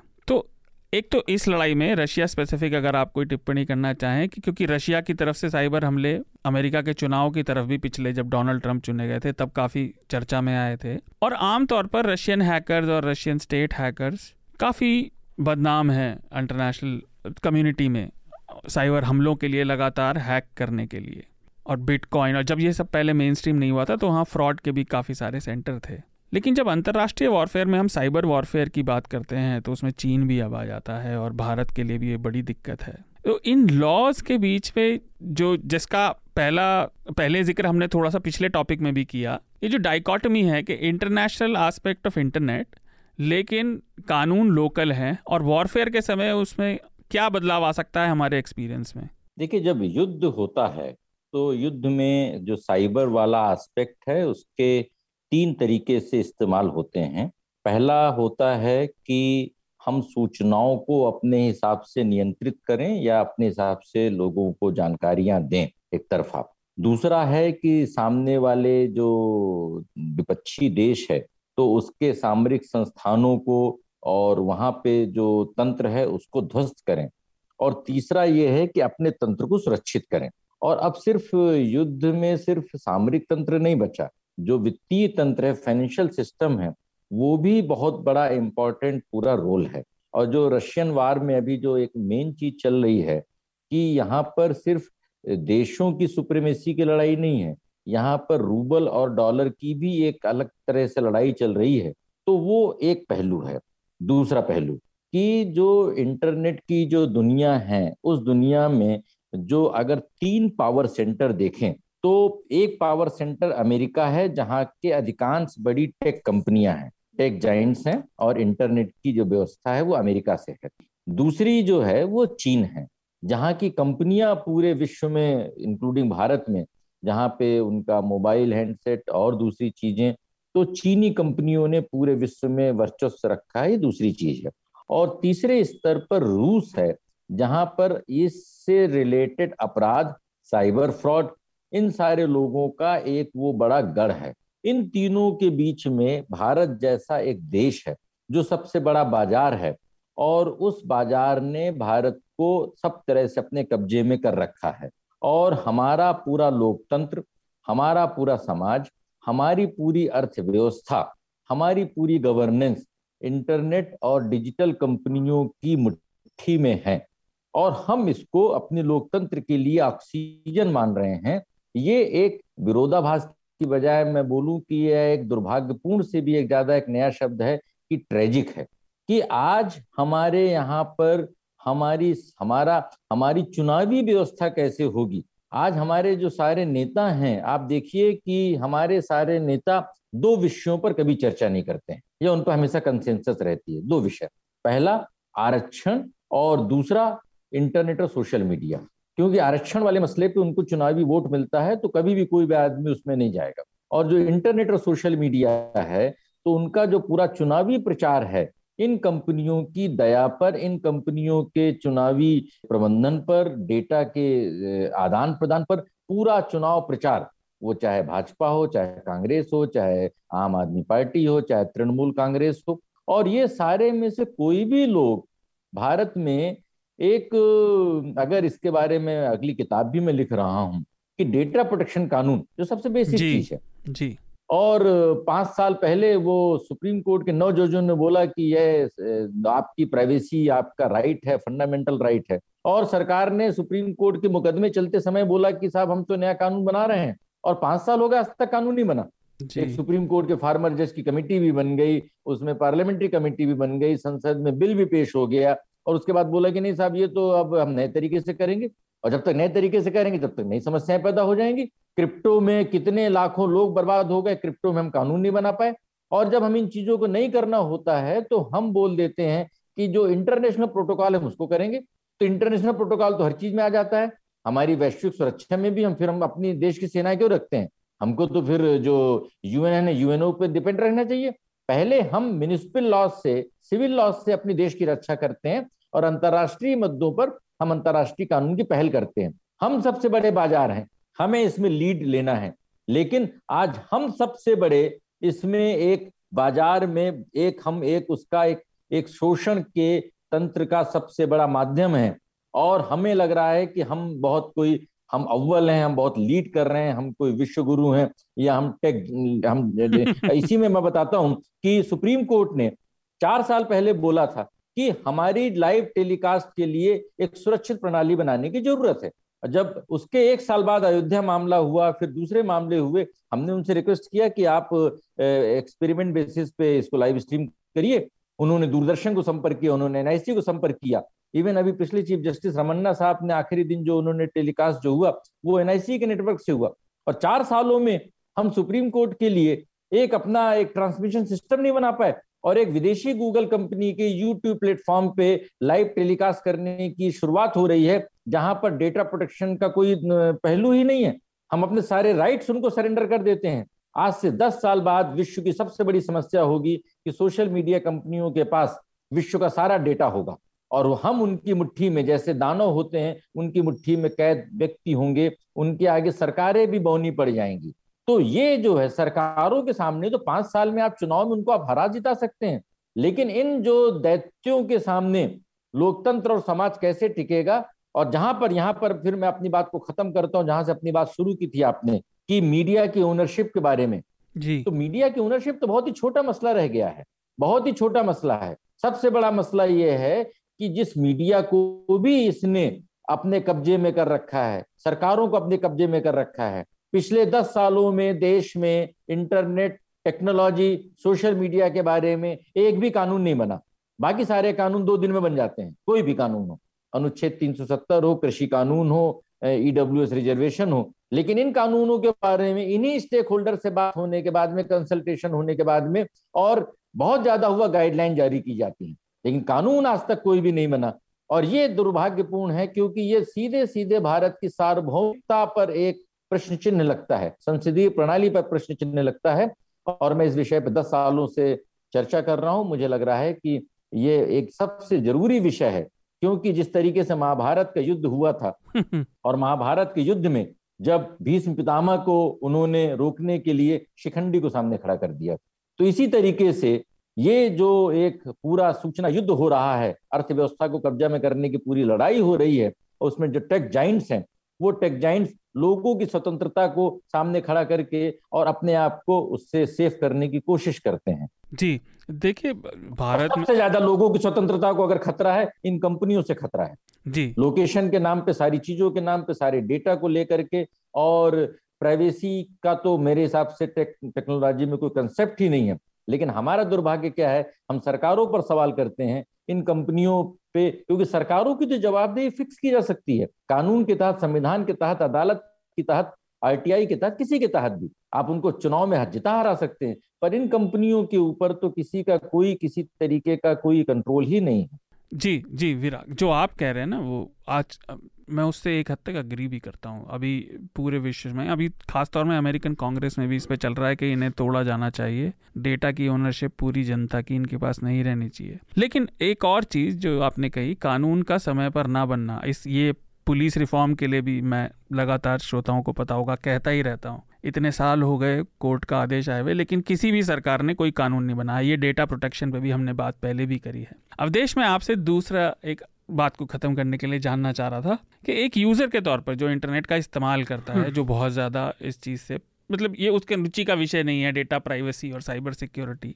अगर साइबर युद्ध में आप मान लें कि इंटरनेट नहीं है तो आप अपनी लाइफ इमेजिन कर सकते हैं आज की डेट में इंटरनेट के बिना। और आप काम फिर काम का हमारे क्या होगा? हम तो आदि हो गए ना इन सब चीज़ों के। संभव ही नहीं अब तो नींद भी ऐसे आती है हमें कि मोबाइल चलाते चलाते चीज़ों को देखते हुए पढ़ते हुए मतलब जब नींद आती है तो बगल में रख देते तब हम सोते हैं। तो ये, ये तो अच्छी आदत नहीं है। लेकिन है ये यूथ के साथ भी प्रॉब्लम है आज। तो इंटरनेट नहीं रहा तो फिर आप क्या करेंगे? तो अधूरा हो जाएगा जीवन लगेगा कि सब कुछ इंटरनेट के साथ आधी आधी इंटरनेट नहीं रहा तो आधी आबादी मनोरोग हाँ, मनोरोग का शिकार हो जाएगी। नहीं हाँ वो डिप्रेशन में तो चली शार्दुल जी शार्दुल जी एक बस छोटी सी बात से मैं जी जी। बात खत्म करता हूँ। बात बात आई थी हेट स्पीच के बारे में। एग्जिस्टिंग कानून के तहत हाँ जी। अगर तीन बातें सुप्रीम कोर्ट करे। नंबर वन कि टीवी चैनल में प्रवक्ताओं की किसी भी हरकत के लिए पार्टी को जिम्मेदार माना जाए ये कानून है। जी। एंकर के लिए चैनल को जिम्मेदार माना जाए और जब इन चैनलों के जो भी एडिटर्स हैं इनके खिलाफ जो एफ़ होती है उसके एफआईआर को क्लब करते हैं उनको जमानत देते हैं उस समय उनके उनके जो उनकी जो विकृतियों के लिए उनसे माफीनामा सार्वजनिक तौर पे लेने की शुरुआत अगर हो तो मैं समझता हूँ कि टीवी चैनलों को थोड़े हद तक जवाबदेह बनाया जा सकता है। जी जी। देखिए जवाबदेही पर आपने बात कही, वो मैं लास्ट तौर पर अग्री करता हूँ, लेकिन दिक्कत यह है कि जवाबदेही तय कौन करेगा और ये सारे सवाल भी आते हैं, पर वो डिबेट अलग है। मैं एक छोटा सा टॉपिक बहुत ही संक्षिप्त टिप्पणियाँ सबसे चाह रहा था, फिर हम रिकमेंडेशन की तरफ़ चलेंगे, चर्चा को विराम देंगे। चंडीगढ़ में घटना हुई, अब देश ने भी उसका ज़िक्र किया था। चंडीगढ़ में एक छात्रा के ऊपर यह आरोप लगा कि वो अपने हॉस्टल में साथियों की और अन्य छात्राओं की वीडियो बना रही थी और उसको क्लेम किया जा रहा है, अपने बॉयफ्रेंड को भेज रही थी। और कई लोगों के ऐसे वीडियो वायरल हुए कहते हुए कि कई बच्चों ने आत्महत्या कर ली, छात्राओं ने और बहुत सारे वीडियो गए हैं, लेकिन फिर पुलिस ने जाँच के बाद बताया कि उसने केवल अपने भेजे थे। और एक शब्द विराग जी ने पहले यूज़ किया था, मेरे दिमाग में अटक गया था, पर मैं पहले इस पिता से टिप्पणी चाहूँगा इस पर।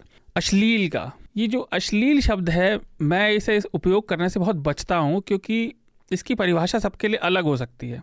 बायस हमारे सबके अंदर है, लेकिन मैं ये नहीं कह रहा नेगेटिव कॉनोटेशन में। हम सब कुछ ना कुछ धारणा लेकर चलते हैं, सोचते हैं, काम करते हैं, सब काम। वो कॉन्शियस भी हो सकता है सब कॉन्शियस भी। ये इशू क्राइम के अलावा महिलाओं की सुरक्षा से भी जुड़ा हुआ है। और जो एक मेल और फीमेल के बीच का अंतर है परसेप्शन में भी 21वीं सदी में इंटरनेट है, इस सब के बाद भी। स्मिता, आप इसे कैसे देखती हैं? अविश्वास की बात अलग है कि वो सरकार और पुलिस की बात पे विश्वास नहीं कर रहे कॉलेज एडमिनिस्ट्रेशन की वो एक अलग बात है।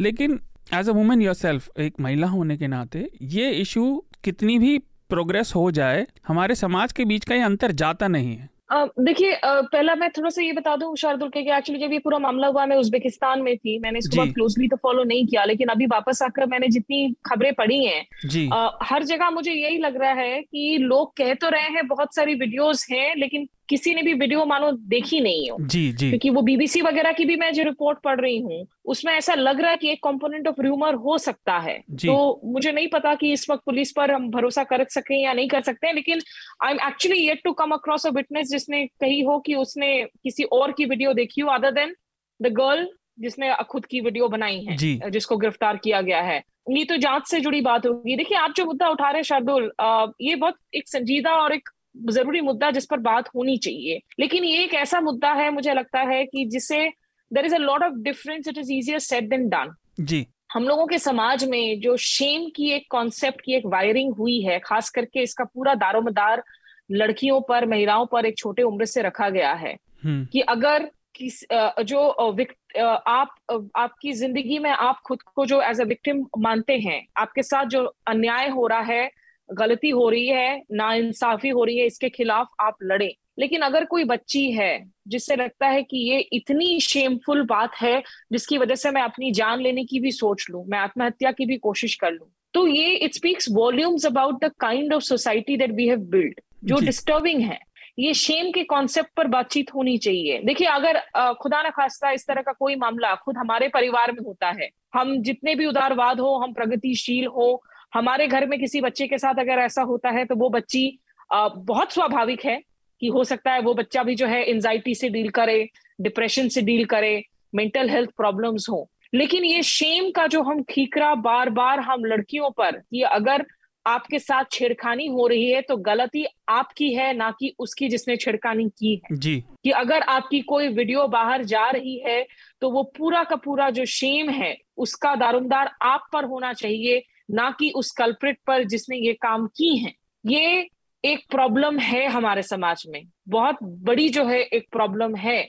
और मैं आज की तारीख में बच्चियों से, लड़कियों से जो इन बातों को सुन रहे हैं, उनसे रिक्वेस्ट करूँगी कि please stop being harsh on yourself stop thinking कि अगर कुछ ऐसा हुआ है तो इससे मेरी ज़िंदगी को मुझे खत्म कर लेना चाहिए।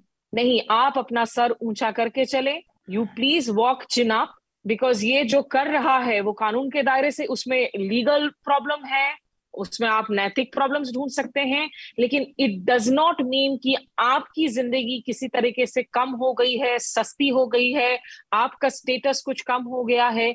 इन टैग्स के साथ हमें बहुत सेंसिटिव तौर पे, क्योंकि आज के जमाने में हम जिस इंटरनेट साइबर वॉरफेयर की बात कर रहे हैं इस तरह के इंटरनेट का जो गलत इस्तेमाल है टेक्नोलॉजी टूल्स है, कोई कहीं बैठकर आपके किसी लैपटॉप में कैमरे को स्विच ऑन कर रहा है। पेगासिस जैसे सॉफ्टवेयर को तो हम स्टेट एक्टर्स की बात करते हैं, लेकिन आज की तारीख में ऐसे बहुत छोटे एप्स हैं, जो आसानी से भी मिल जाते हैं, जो लोग आपके कंप्यूटर पर उसको आप आप इंस्टॉल कर सकते हैं, उसका आप इस्तेमाल कर सकते हैं, आपके फ़ोन के कैमरास को एक्सेस करने के लिए। इस तरह की चीज़ें बड़ी हैं दुनिया में। ये खतरनाक है ये गलत है, ये होना नहीं चाहिए। लेकिन अगर आप ऐसे किसी बात का शिकार हो रही हैं तो प्लीज़ अपने आप को आप छोटा ना समझे, आप नीच ना समझे। लड़कियों के लिए बहुत ज़रूरी है कि it is not worth giving up your life for और अटेम्प्टिंग सुसाइड आप अपने फक्र से सिर उठाकर जो है, आप समाज के बीच में जाए और इस लड़ाई को लड़ते रहे। जी स्मिता, देखिए अगर आपको याद हो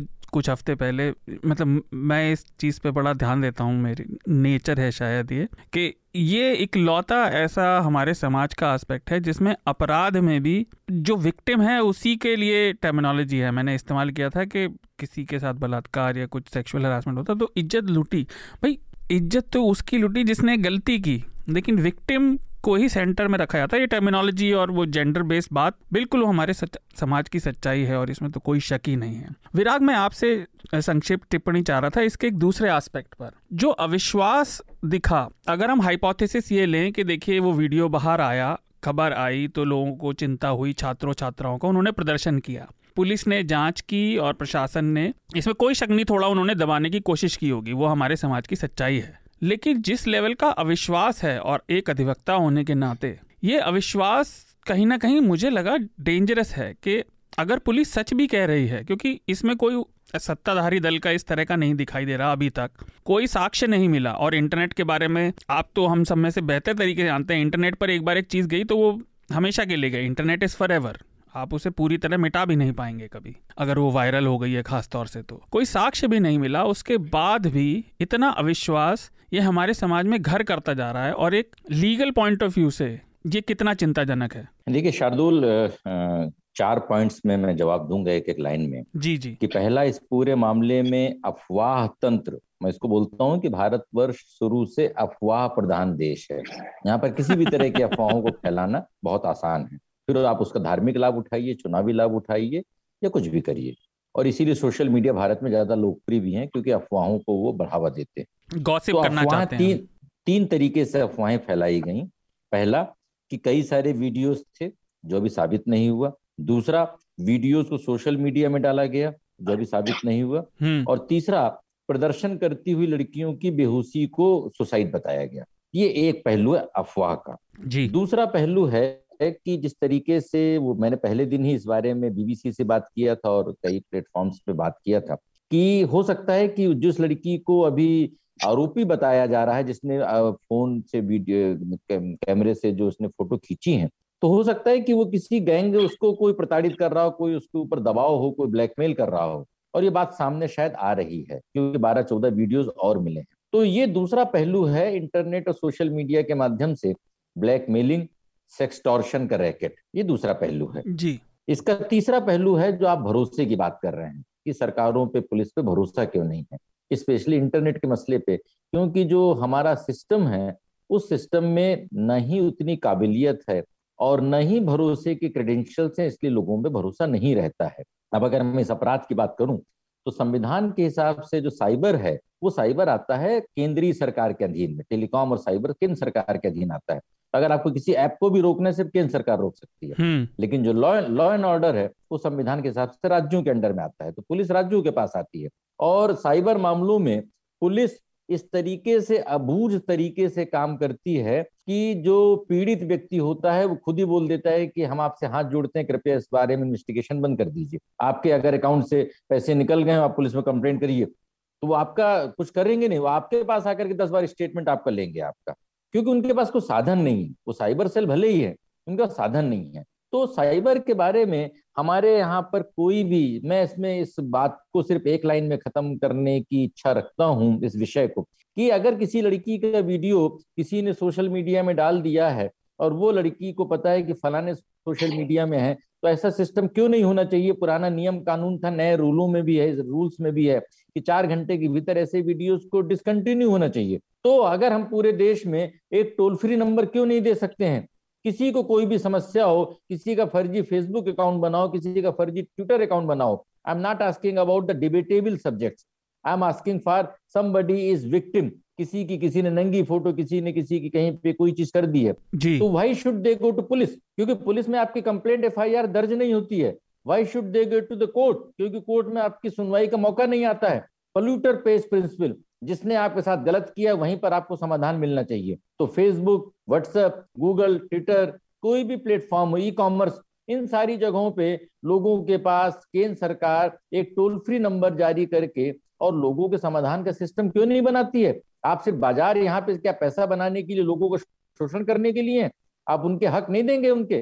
तो हम इन कानूनी हकों की बात नहीं करते हैं और इन कानूनी हक पर बात होनी चाहिए, तभी हम एक बैलेंस और सशक्त सशक्त, एक पावरफुल एक एम्पावर्ड समाज बना पाएँगे। जी विराट। अवधेश, इस मुद्दे पर आपका क्या सोचना है? आपने इतनी रिपोर्टिंग भी की है इस तरह की चीज़ों पर। और एक चीज़ और, अगर आपकी बात हुई हो या आपके पास जानकारी हो कैंपस में वहाँ पर इस समय का क्या माहौल है छात्रों में? आपको कुछ अगर उस बारे में जानकारी हो।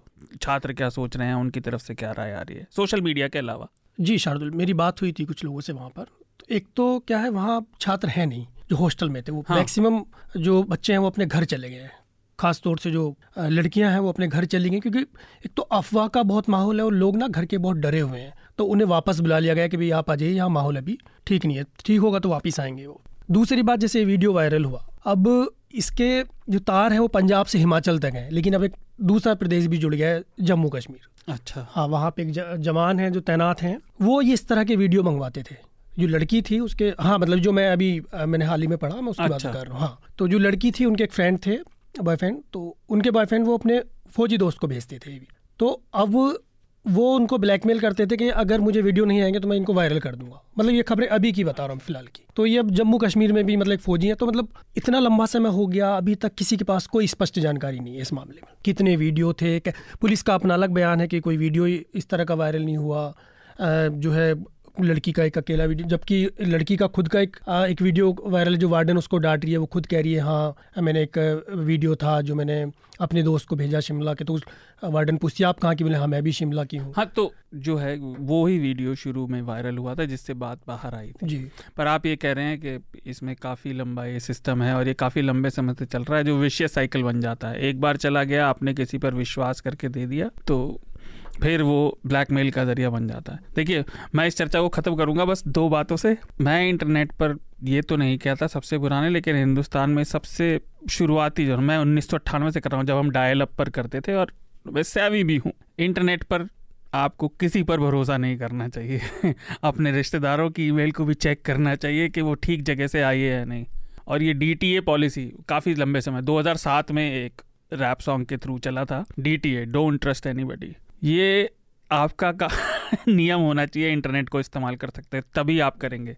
किसी लिंक को मत खोलिए अगर आपको नहीं पता किसी ईमेल को मत खोलिए अगर आपको लगता है स्ट्रेंज है। हम चर्चा को ही विराम देते हैं लेकिन उससे पहले रिकमेंडेशन की प्रक्रिया को पूरा करते हैं। स्मिता आपका रिकमेंडेशन इस हफ़्ते का? मैं एक देखिए चूँकि रूस को लेकर हम लोगों ने बात की जी. और एक इस बार हैप्पी मॉन जेकब जो कि अंतरराष्ट्रीय मामलों के जानकार हैं जेएनयू में एसोसिएट प्रोफेसर हैं द हिंदू में लेख छिपती रहती है। उन्होंने एक बहुत इंटरेस्टिंग आर्टिकल लिखी है द फॉरेन अफेयर्स मैगजीन में जिसमें उन्होंने कहा है कि बेसिकली भारत और रूस के जो संबंध है वो आज रातों रात भली ना खत्म हो लेकिन अब एक बहुत इंपॉर्टेंट शिफ्ट आ गया है और ये रिश्ते जो हैं यूक्रेन एक तरीके से नेल इन द कॉफिन इसका काम कर रही है। और ये संबंध आगे चलकर जो है अब बहुत ज़्यादा कमज़ोर पड़ेंगे भी और भारत जो है अपनी साइड्स अब बदलेगा भी। ये एक इंपॉर्टेंट आर्टिकल है कमिंग फ्रॉम समबडी जो एक्चुअली अभी तक रूस और भारत के रिश्तों की एडवोकेसी करते रहे हैं। तो इसे आ, मैं चाहूँगी कि आपके दर्शक पढ़ें और इसका टाइटल है रशिया इज़ लूजिंग इंडिया जी। और एक किताब है जो थोड़ी, है तो पुरानी, लेकिन उसकी अपडेटेड वर्जन अब मार्केट में अवेलेबल है, उसमें कुछ नए चैप्टर्स जोड़े गए हैं। किताब का नाम है हु लॉस्ट रशिया ये पीटर कॉन्ड्राडी की किताब है, जिसमें बेसिकली जो यूएसएसआर की कोलैप्स हुई थी सोवियत रशिया की जो कोलैप्स हुई थी, उससे लेकर वहाँ जो क्या वजह थी, उसे जोड़ा जाता है अभी तक यूक्रेन के युद्ध से इनके पीछे इंपॉर्टेंट हिस्टोरिकल कॉन्टेक्स्ट क्या है ये मैं कहूँगी कि लोग जो हैं इसे आप पढ़ सकते हैं अगर आपको इस संदर्भ की ज़्यादा समझ की ज़रूरत है। जी।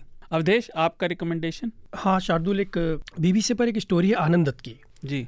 आ, उसका टाइटल है झारखंड में लोन रिकवरी एजेंट ने गर्भवती महिला को कार से रौंदा। ये बहुत ही मार्मिक कहानी है कि मतलब कैसे एक फाइनेंस कंपनी का जो एजेंट है रिकवरी एजेंट वो महिला के घर पहुँचता है और वो जो है वहाँ बदतमीजी करता है उसके फादर से और वो जो महिला है वो गर्भवती है वो उस बदतमीजी को रोकने की कोशिश करती है और तो लेकिन क्या कि वो उसके ऊपर कार चढ़ा देते हैं। अच्छा। उस महिला की रिकवरी एजेंट हाँ। अच्छा। और जो लोन पे लिया गया ट्रैक्टर था उसको भी ले जाने की कोशिश करते हैं। उसी का वो विरोध करेंगे। मतलब बहुत मार्मिक कहानी है तो आप अच्छा। हाँ और ये एक ही रिकमेंडेशन नहीं ये किताब है जो मैं आजकल पढ़ रहा हूँ। हम्म। हालाँकि पूरी नहीं पढ़ी है। आशुतोष भारद्वाज है उनकी किताब है मृत्यु कथा। ये नक्सल पे है ये मतलब बहुत छोटी छोटी कहानियाँ हैं मतलब अच्छा। हाँ इसको पढ़ना चाहिए मुझे ठीक है। विराग आपका रिकमेंडेशन देखिए मैं दो तीन छोटी छोटी चीज़ों को रिकमेंड करूँगा। एक तो 27 सितंबर से जो सुप्रीम कोर्ट की कॉन्स्टिट्यूशन बेंच की जो हियरिंग लाइव स्ट्रीम होंगी तो लोगों को उनको ज़रूर देखना चाहिए। न्यायिक सिस्टम को नज़दीक से देखना चाहिए कि बहस कैसे होती है अदालतें कैसे काम करती हैं और वो संवैधानिक मुद्दे कितना हमको प्रभावित करते हैं ये एक बात है। और दूसरे स्तर पर जो आने वाले समय में इंटरनेट डेटा और इन सारी चीज़ों के बारे में मुझे लग रहा है कि हरारी से अच्छी जो उनकी दो तीन किताबें हैं उन किताबों को हम सबको ज़रूर पढ़ना चाहिए। और एक पॉजिटिव चीज़ है एक उत्तर प्रदेश के चित्रकूट में करीबी में वहाँ पर एक नेत्रहीन है शंकर लाल जी। वो एक संस्था चलाते हैं जैसे इन्होंने अभी लड़की की बात की लोन ऐप में किस तरीके से उस लड़की को कुचला गया। हम्म। तो वो सौ नेत्रहीन बच्चियों को बगैर सरकारी मदद के उनको पढ़ाते हैं उनको आगे बढ़ा रहे हैं उनको अपने पैरों में खड़ा कर रहे हैं। हर साल पाँच बच्चियों की दस बच्चियों को रोज़गार देते हैं उनकी शादी कराते हैं। तो हम समाज में सिर्फ़ विकृतियों कुरुतियों के साथ बात करने के साथ एम्पावरमेंट एक ऐसा आदमी जिसको बचपन में बोला गया था कि तुम भीख मांगोगे, उससे अच्छा संगीत सीख लो। और वो आज इतने बड़े लेवल पे बगैर सरकारी मदद के इतने बड़े सिस्टम को चला रहे हैं तो जो लोग कभी जाएँ तो उस स्कूल में और उनसे ज़रूर मिलें, वो एक अच्छा अनुभव रहेगा। जी, इस हफ़्ते मेरी तीन रिकमेंडेशन है। पहला डी हिंदी की एक रिपोर्ट है कि अफ्रीका में, अफ्रीका के कई देशों में जो तथाकथित विकसित और अमीर देश हैं। उनकी पुरानी कारें वहाँ पहुँच रही हैं और वहाँ प्रदूषण तेज़ी से फैला रही है, जबकि ये अमीर देश अपनी आबो हवा को, जलवायु को बेहतर मैनेज कर पा रहे हैं और अपना एक तरह से डिस्कार्डेड व्हीकल वहाँ डंप कर रहे हैं। तो ये पढ़े। दूसरा न्यूज़ लॉन्ड्री हिंदी पर एक हमने रिपोर्ट पब्लिश की 22 को 22 सितंबर को। अरावली का जो इलाका है, दिल्ली के आसपास और हरियाणा का, उसका एनसीआर ड्राफ्ट प्लान सरकार चेंज करने की बात कर रही है और उससे बहुत ज़्यादा इस रीजन में दिक्कतें आएँगी और पर्यावरण संरक्षण को बहुत ज़्यादा नुकसान पहुंचेगा। तो दूसरा ये और तीसरा हमने व्लादिमिर पुतिन की बात की, स्मिता ने भी उनके बारे में कुछ बोला और मैं उनसे एग्री करता हूँ, पुतिन को बिल्कुल भी अंडर एस्टिमेट किसी को नहीं करना चाहिए क्योंकि वो के एजेंट थे ईस्ट जर्मनी में तो बहुत बहुत मज़े हुए स्पाई भी थे वो स्पाई मास्टर थे। तो रियल डिक्टेटर्स एक पॉडकास्ट है। उसमें आपको ऐसे कई किरदारों की कहानियाँ मिलेंगी जैसे लेनिन की है माओ से तुंग की है। और वो सत्ता उन्होंने कैसे हासिल की? और ये बहुत ही न्यूट्रल और उनको क्रिटिकली देखने वाली पॉडकास्ट है बहुत अच्छी उसे ज़रूर सुने। शार्दुल जी आपने जी. बात की आपने बात की पुतिन की पुलिस की भी बात आई तो मुझे एक और अच्छी बात याद आई। इंडियन एक्सप्रेस में अभी दो तीन दिन पहले दो लगातार रिपोर्ट आई थी कवर स्टोरी पे। कि किस तरीके से सीबीआई और ईडी में 95 परसेंट जो मामले हैं वो हम्म। विपक्ष के खिलाफ ही विपक्ष के नेताओं के खिलाफ हो रहे जी हैं। जी जी। और उसके पहले भी कांग्रेस शासनकाल में भी मेजोरिटी विपक्ष के नेताओं के खिलाफ ही था। जी। तो हमारी इन्वेस्टिगेटिंग एजेंसीज कैसे काम कर रही हैं किस तरीके से कानून का शासन किस तरीके से व्यक्तियों के शासन में बदल गया है इसके लिए उन दोनों रिपोर्टों को पढ़ने से लोगों को जानकारी बढ़ेगी। जी धन्यवाद। तो हम आज की चर्चा को यहीं विराम देते हैं। विराग स्मिता अवधेश आप तीनों का धन्यवाद। Thank you Thank you. Please stay safe बहुत बारिश हो रही है बाहर। जी सड़कों जी। पर नौ, नौका लेकर निकले स्विम सूट लेकर निकले। नहीं नहीं। हमारी अर्बन सिटीज़ का बिल्कुल बेड़ा गड़क हो रखा है। जी जी उस हमने पर दो भी आपको अगली चर्चा में आपको उस पर जो है किसी आर्किटेक्ट के साथ बकायदा बातचीत करनी चाहिए। हमने दो हफ़्ते पहले बात की थी मेरी पेट पीवेक वो भी है सिविल इंफ्रास्ट्रक्चर पर चर्चा को यहीं विराम देते हैं। धन्यवाद। न्यूज़ लॉन्ड्री के सभी पॉडकास्ट ट्विटर आई और दूसरे पॉडकास्ट प्लेटफॉर्म पे उपलब्ध हैं। खबरों को विज्ञापन के दबाव से आज़ाद रखें। न्यूज़ लॉन्ड्री को सब्सक्राइब करें।